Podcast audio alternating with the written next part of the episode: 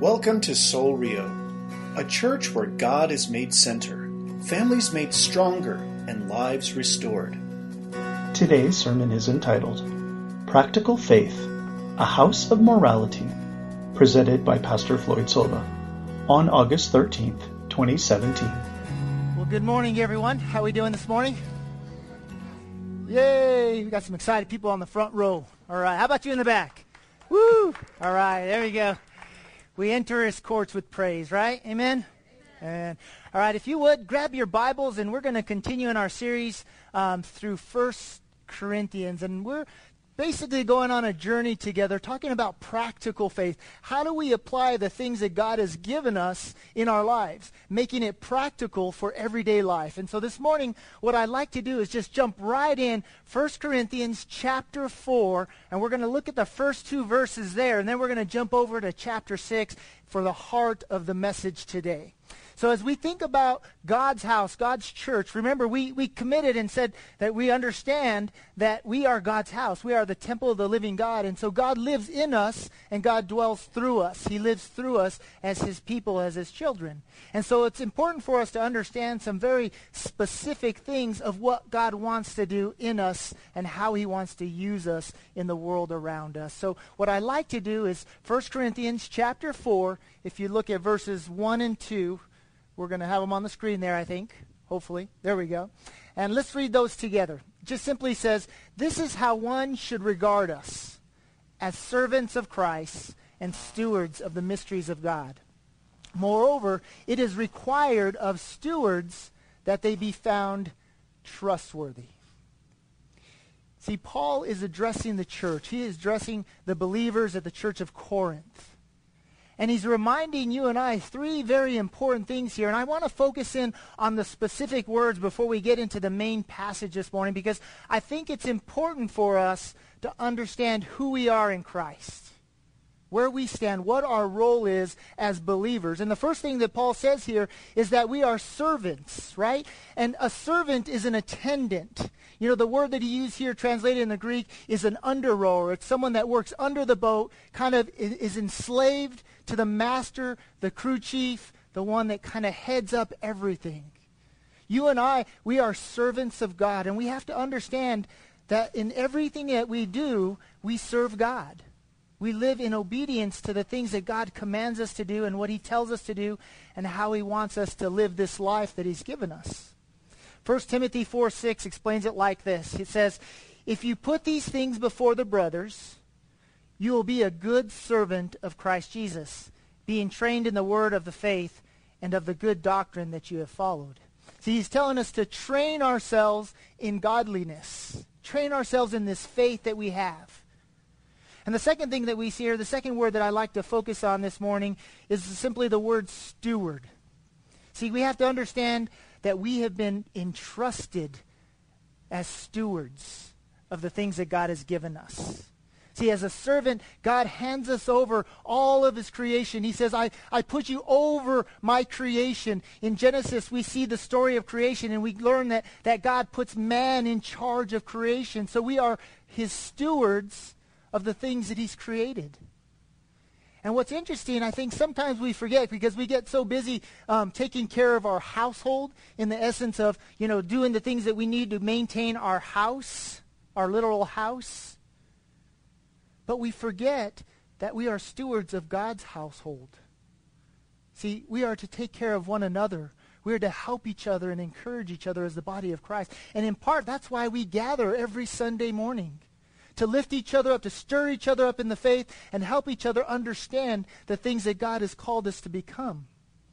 1 Peter 4.10 says, As each one has received a gift, use it. Underline that. Use it. Circle it Use it to serve one another and as good stewards of God's varied grace. See, we've been entrusted with something, and because we've been entrusted, we have to be trustworthy. So the third word that I want to focus in on, I want you to think about this as a servant, as a steward, we have to be trustworthy.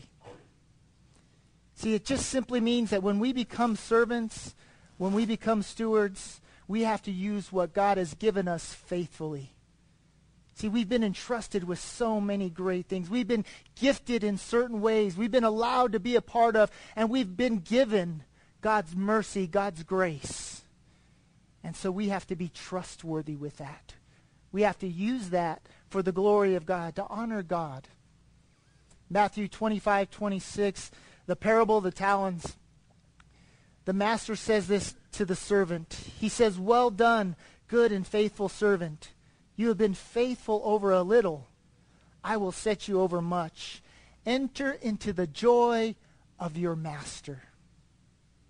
I just think that's such a wonderful descriptor of the moment that we enter into the presence of God and we live our lives in honor and glory of God and what God will say to us as we live this life to glorify him. See, these three words are words that I believe God wants us to understand. And not only understand, but God wants us to live by. See, we should live our lives as servants, as stewards, those that have been entrusted with so much. And when we do that, we honor God. See, I, I, bring these things to the forefront because as we look at this journey that Paul sets forth for the church at Corinth, we, we understand in the first few chapters how Paul has given us the understanding that as the body of Christ, that we have to be united in Jesus Christ, right? He gives us the, the repercussions or what happens when we're a divided house. And then in chapter 4, he starts this and he reminds us before he gets into the heart of what he really needs to tell as he admonishes, as he corrects the church. See, because remember, Paul is, is speaking to the believers. He's not speaking to those who haven't committed to a faith in Jesus Christ. These are all people that have given their lives to Jesus. Now they're just understanding and beginning to learn, being sanctified in knowing how to live for Christ, how to turn from the old and enter into the new life that Christ has given them. So it's important that we hear these two first verses, these first two verses, excuse me, in chapter 4. Again, I want to just repeat it. This is how one should regard us as servants of Christ and stewards of the mysteries of God. Moreover, it is required of stewards that they be found trustworthy. See, I want to ask you this morning do you live in a moral house? And remember, the house that we speak of is our body because we are the temple of the living God. And so I want to ask you the question again Do you live in a moral house? See, I, I, think that's an important question to ask ourselves because we look at the world around us and we see how fallen it is, how broken it is, and we walk into it and we give up and we say, oh my gosh, what am I to do? This world is such a mess. But see, God, God sees the people around us. God sees this world and he sees hope. He sees something different. And, and if we want the world to change, we ourselves have to change. We ourselves have to look on the inside at our own hearts and see what are we doing to contribute to make the body of Christ a moral house, to make our own lives a house of morality.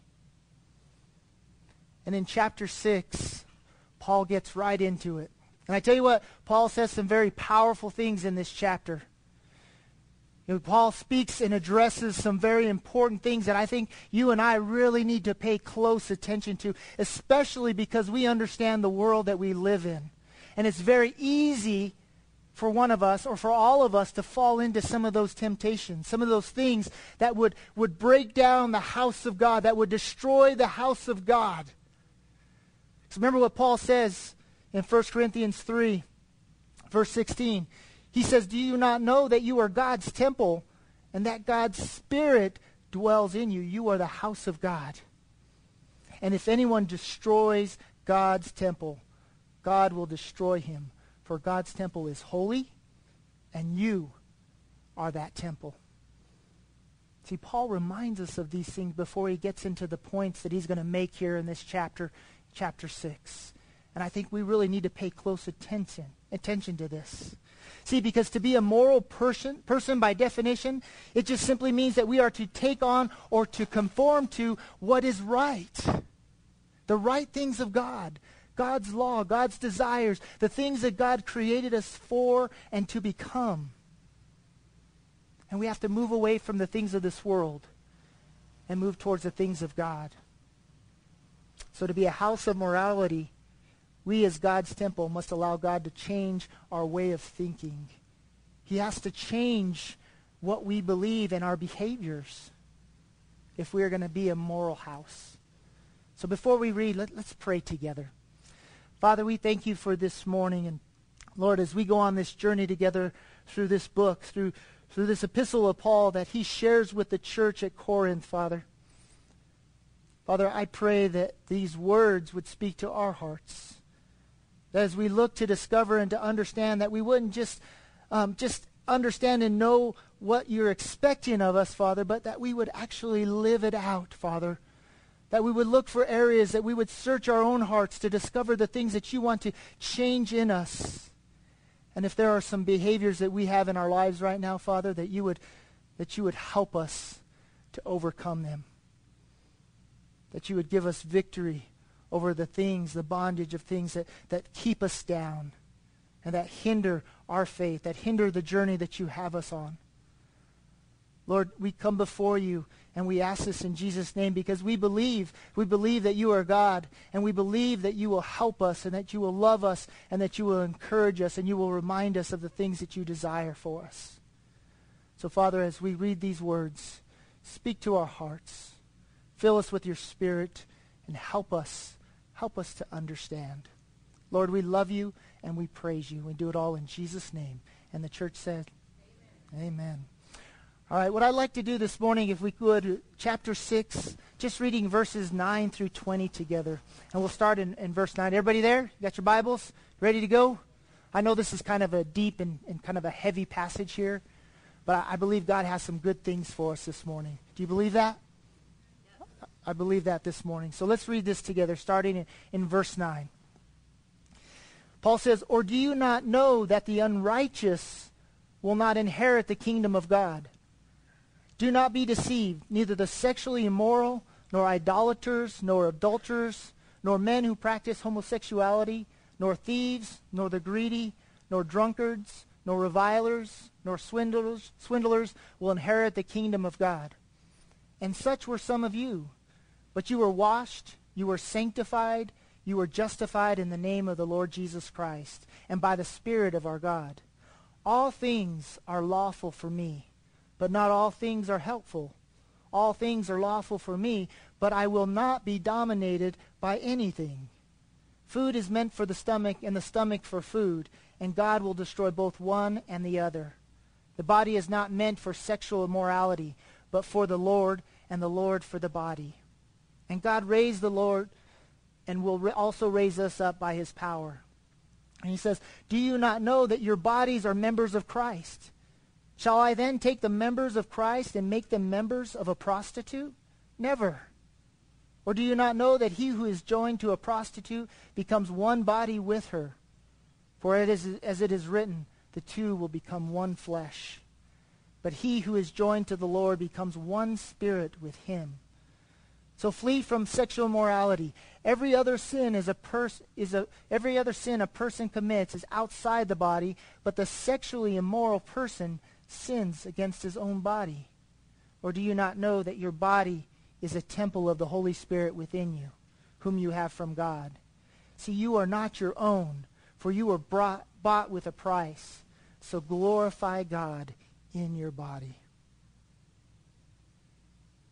I, I think there's a, a couple things that, that we can gain to, to ensure that, that we have a house of morality so that we, we live our lives in a different way, that we allow God to change us and help us to understand truly the things that he has for us. And, and the first thing that we see here is that we are to understand right from wrong. See, Paul jumps right into it. He says, Do you not know that the unrighteous, unrighteous will not inherit the kingdom of God? So don't be deceived. Don't be fooled. Neither the sexually immoral, nor idolaters, nor adulterers, nor men who practice homosexuality, nor thieves, nor the greedy, nor drunkards, nor revilers, nor swindlers will inherit the kingdom of God. See, it's the difference between right and wrong. And I think it's important for you and I to understand that. It's important enough that God put it in his word so that we would hear these things and understand what these words mean. See, to be sexual immoral and to do the right thing in regards to our sexuality is that we keep our, our, our eyes pure and our hearts pure from the things of this world. See, everywhere we turn, whether it be a TV commercial or a movie or a TV show, we see this sexual immorality. We see the world saying, hey, this is okay. You know, if you, if you have multiple partners, it's okay. You can do this. As long as you're having fun and it brings joy to your life. As long as you're happy, it's okay. See, that's not the right that God preaches. See, sex outside of marriage with anyone or anything besides a man and a woman is immoral. It goes against God's word. And so we as humans, we have to protect ourselves. We have to protect our eyes and we have to protect what we allow in our hearts. See, the other thing he talks about here is idolaters. See, God is the only God that we worship. He is our number one over our spouse, over our kids, over our jobs, over everything. Several years back, um, my wife and I, we've been married for quite a long time and uh, been together for even longer.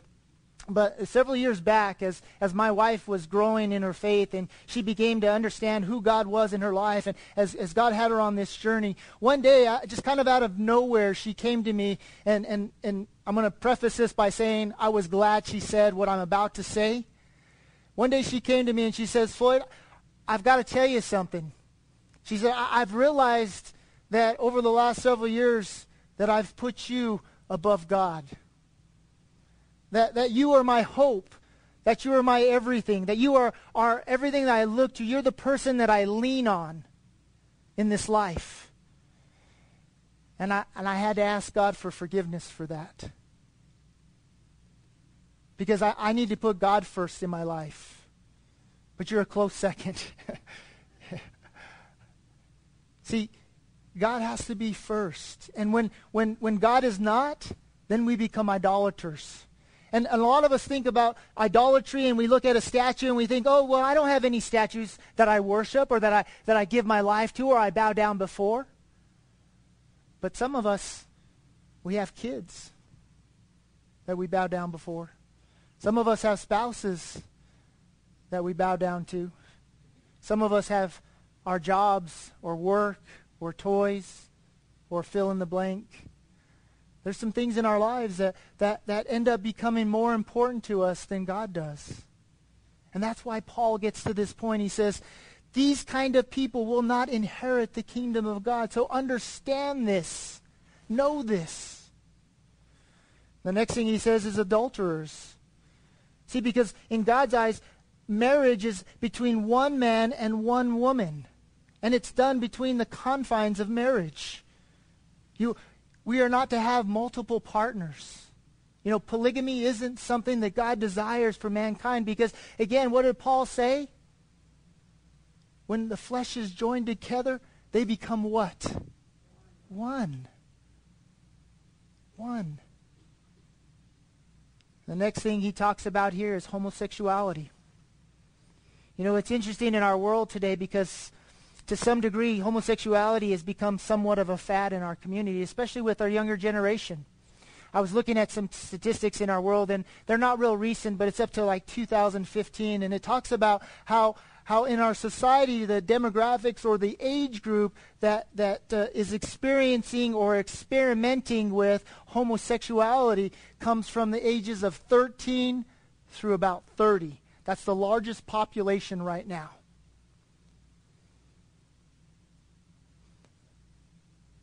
Do you know that that same demographic is the largest population of people that are HIV positive right now also? That, that statement should break our hearts. See, the world is attacking our children. The world is, is deceiving our children and they're fooling us in the essence of saying that this is okay. This is just who I am. But it's not. It's not their identity. See, our identity is found in Jesus Christ. And that's why God created sex. God allowed us to have procreation between a man and a woman. And he did it for us. But see, what we've done is we, we've perverted it. We've changed it. And not just this. Uh, this isn't the only segment of what Paul is addressing. He goes on to address the aspect of being thieves and being greedy and being swindlers. So you think, well, well how do those tie in? I, I don't ever steal. I, I'm not a greedy person. And I don't cheat people. See, Paul right here is saying simply work for what you want. If you need something, Go out there and labor for it. See, the Bible teaches us that, that if, we, if we plant just a little bit, then we'll reap just a little bit. And, I'm not talking about finances. I, am talking about what you do and how you do it. Because a, a farmer, when he plants, he doesn't just plant a, a two by four space and expect the whole acre to grow and produce fruit, does he? See, it's no different in our lives that, that if we protect ourselves in certain ways, we work hard for the things that we want, it's less likely that we'll become some of these things that Paul is talking about. See, the next thing he talks about here is being a drunkard. So I would just encourage you as a believer to keep your minds clear. See, back then, in, in their time, wine was used for very specific things. And, and we can talk about the aspect of alcohol and all that stuff all day long, but I just want to encourage you as a believer, don't allow yourselves to become a drunkard. See, you know the difference between a simple glass of wine and becoming drunk. You know, for, for many years of my early life, Mom, plug your ears, please. Thank you. I, I, drank a lot. I, I, drank a lot of beer. And, and it's not something I say proudly, but I'll tell you, I understood at the moment that I went from beer number one to beer number two, I became a drunkard. My, my body and my mind was not clear. You know, I, I can't speak for you, but I will tell you, listen to what Paul's trying to encourage the church about and understand that if, it, if there's an aspect in your life or there's an area in your life that, that you struggle in, then remove it. Take it out completely. See, I learned really quick that I had to completely remove alcohol from my life. I had to ask God to, to free me, to deliver me from that because that was something that was controlling my life. And in today's time, it's not just, it's just not just alcohol. It's a whole lot of other things. Don't, don't let yourself be controlled by this. Don't let yourself become something that God never intended you to become. The last thing here that Paul addresses, and I know I'm spending a lot of time on this, but I, I believe it's important, and we're going to get to a little bit more here in just a second, but he, he talks about being revilers. Do you, do you know what that word means? Well, if you've ever said anything slanderous or bad about somebody else, you're a reviler. You don't have to raise your hand, but I'm going to raise my hand. Because I've done that. Sadly enough, I've done it about people that I love and care about. Just because I've got my feelings hurt or I, I was offended or, or for whatever excuse or justification that I made in my heart. See, he says those people, those that, that revile will not inherit the kingdom of God. So what do we do to, to, to change that? To let God change us? Well, we, we say uplifting things about one another. We remind each other of the importance. Again, again, it's the house of God. And we don't destroy the house of God, do we? We, we lift it up, Paul tells us. We don't destroy it. And the only way to lift it up is by, by saying positive things, by encouraging one another to, to help each other to see how God has made them so fearfully and wonderfully, and how important they are to the kingdom of God, how important they are to us. See, using our words to, to berate or, or discredit or abuse isn't ever what God intended our words to become. You know, my house, and a lot of people chuckle at this, but and even today, my, my kids are old people now, but we, we don't use the word stupid in our house. And for years, people had questioned that. Well, I don't get it. What's the big deal? Well, stupid to me is just as bad of a word as any other word that we use that we call a bad word. Because what does it do? It berates someone, doesn't it? It belittles them. It, it brings them down. And so we don't use that word in my house. We, we, we choose the words wisely that we use. There's better words to use in our language than that. So let's use our words to lift each other up. See, it's important for us to know the difference between right and wrong. And it's not the, wa- the right that the world preaches, it's the right that God preaches. And we have to allow God to change us. We have to understand what is right in the sight of God and what is wrong in the sight of God. And Paul just nails it right here. He says, look, here it is. He said, these, these things right here will, will move you from the kingdom of God. I want to offer this to you. Here's the way we should live when the Spirit of God dwells in us. It's in Galatians chapter 5 verses 22 through 24. It says, The fruit of the Spirit is love, joy, peace, patience, kindness, goodness, faithfulness, gentleness, self-control. And against such things there is what? No law. Amen? You see that? Then he goes on to say, And those who belong to Christ Jesus have crucified the flesh with its passions and its desires. Key words there. Listen to the words. With its passions and its desires. Because those are the things that, if you look in the book of James, James, he tells us that's what gets us in trouble.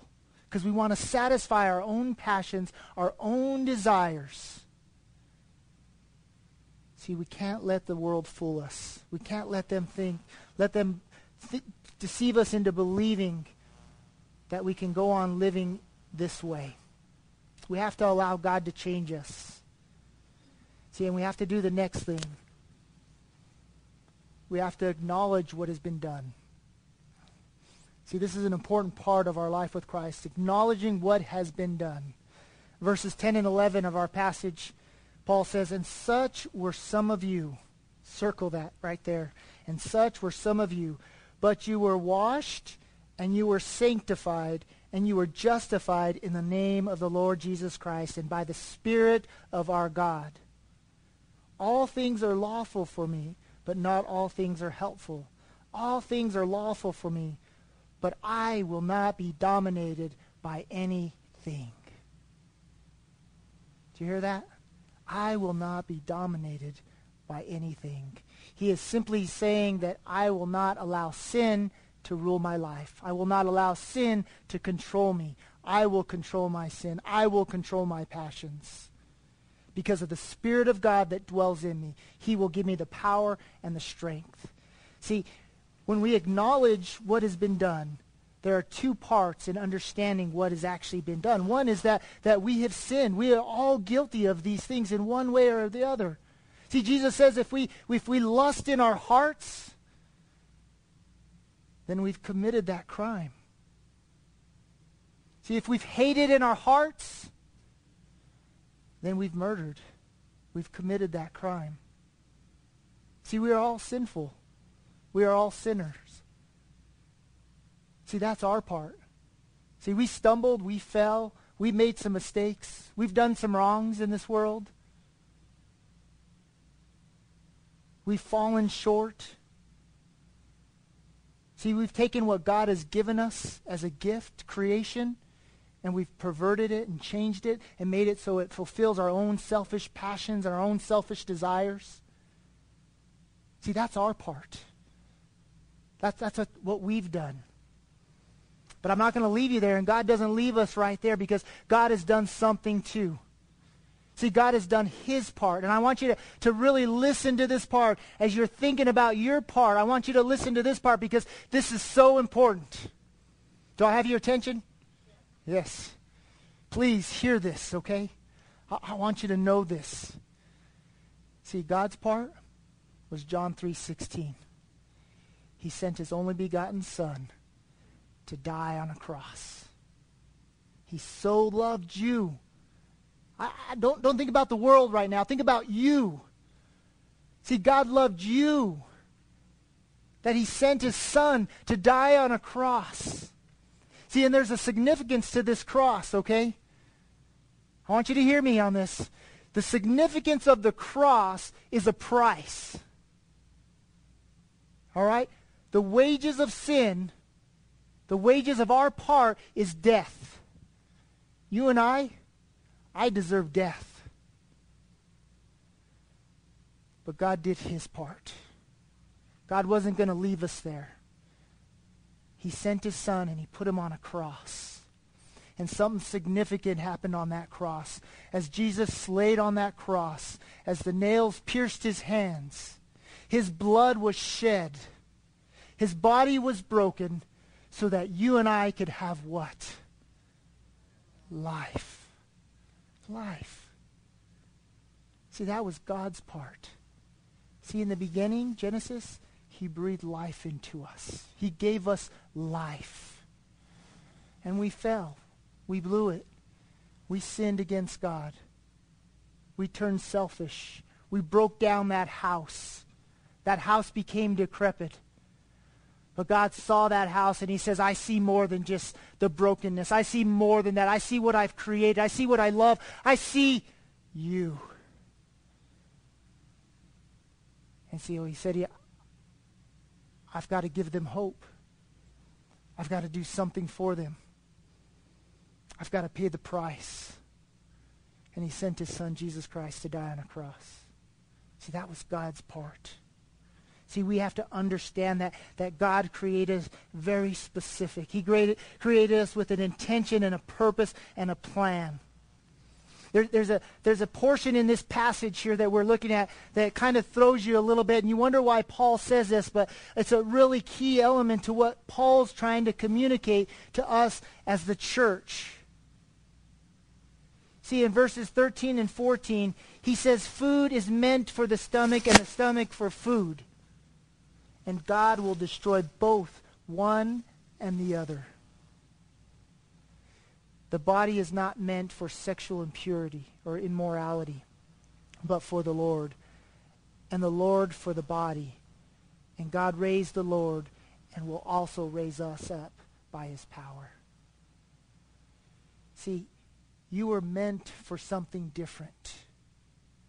God created you with a purpose and a plan. He didn't create you to be sexually immoral. He didn't create you to, to pervert and, and destroy the things that he had given us.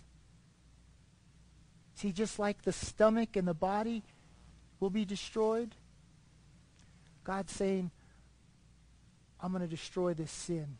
I'm going to get rid of it. But you know what? You, you were created for eternal. You were created for the long run. See, when he says this, the body was meant for the Lord.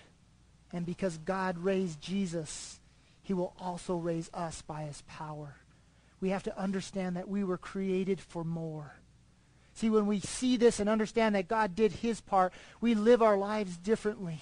It should change us inside. It should just, just change the things that we desire. And we should seek after and discover the things that God has for us in our lives.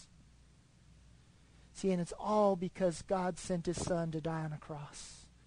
And we understand the significance of that cross. We understand the price that was paid for me, the price that was paid for you, the price that was paid for the person sitting next to you. See, God did his part. See, we have to acknowledge what has been done. Galatians 5.1 says, For freedom Christ has set us free. Stand firm, therefore, and do not submit again to the yoke of slavery. And then Paul ends this portion of Scripture, verses 19 and 20. Again, he says, Do you not know that your body is the temple of the Holy Spirit within you, whom you have from God? You are not your own, for you were bought with a price. So glorify God in your body. See, it's so important that we understand our role in this. We understand why God created us and our purpose. As we close this morning, I just kind of I want to offer you something. I want to offer you an opportunity to respond right now to the things that God has for you. When you think about those things that, that Paul tells us about, that the people that live in these lives that, that won't inherit the kingdom of God, you know, it'd be simple for me to just simply say, don't do it. But in this life, in this world, in our humanity, it's not always just that simple, is it? But I tell you what, if you take the first step, the first step is simply to, to surrender your life to Jesus Christ, to become a servant. To become a servant of Jesus Christ, living in full submission to him. And then, then from there, you, you just take the second step and take what God is giving you, the grace, the gifts, all that you have, and be a steward of it. Manage it well. That's your first step.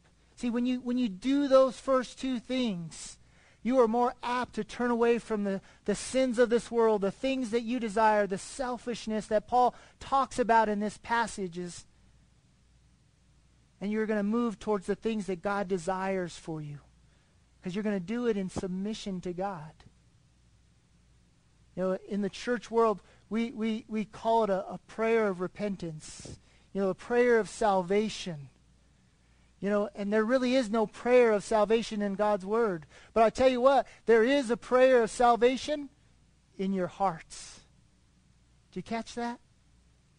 See, if you pray with your hearts, if you believe in your hearts that Jesus Christ is Lord, that he died on a cross, that he paid a price, that he shed the blood, you will have eternal life. God has promised you that. God is offering you that this morning. But you have to submit. You have to surrender. You have to become a servant. Will you pray with me? Father, I, I thank you for this morning. Lord, I, I know there are things in our hearts that right now that you're just stirring and you're helping us to kind of think through and to, to digest. And there's just so much more, Father, that you have for us. Father, so I, I pray by the power of your Spirit this morning that, that you would lead us to the cross. That you would help us to really understand the significance of what you've done for us. Father, if we are to be a house of morality, we have to understand the price that was paid. And we have to understand that in our brokenness, that you loved us. And that you see us as so much more. Father, and, and, and through that and by that, that we would just run to you. That we would flee from this immorality that this world offers us. Father, and we would run to you, run to the cross of Jesus. Father, right now, I just, I pray for every heart that's in here, Father. I, I don't know where they're at. I don't know what the struggle is. I don't know what's going on in their lives. Father, everything might be just great. But Father, I pray that right now in these moments, that we would just reflect on our own hearts. That we would just take the time before we sing these, this last song to just cry out to you, fathers.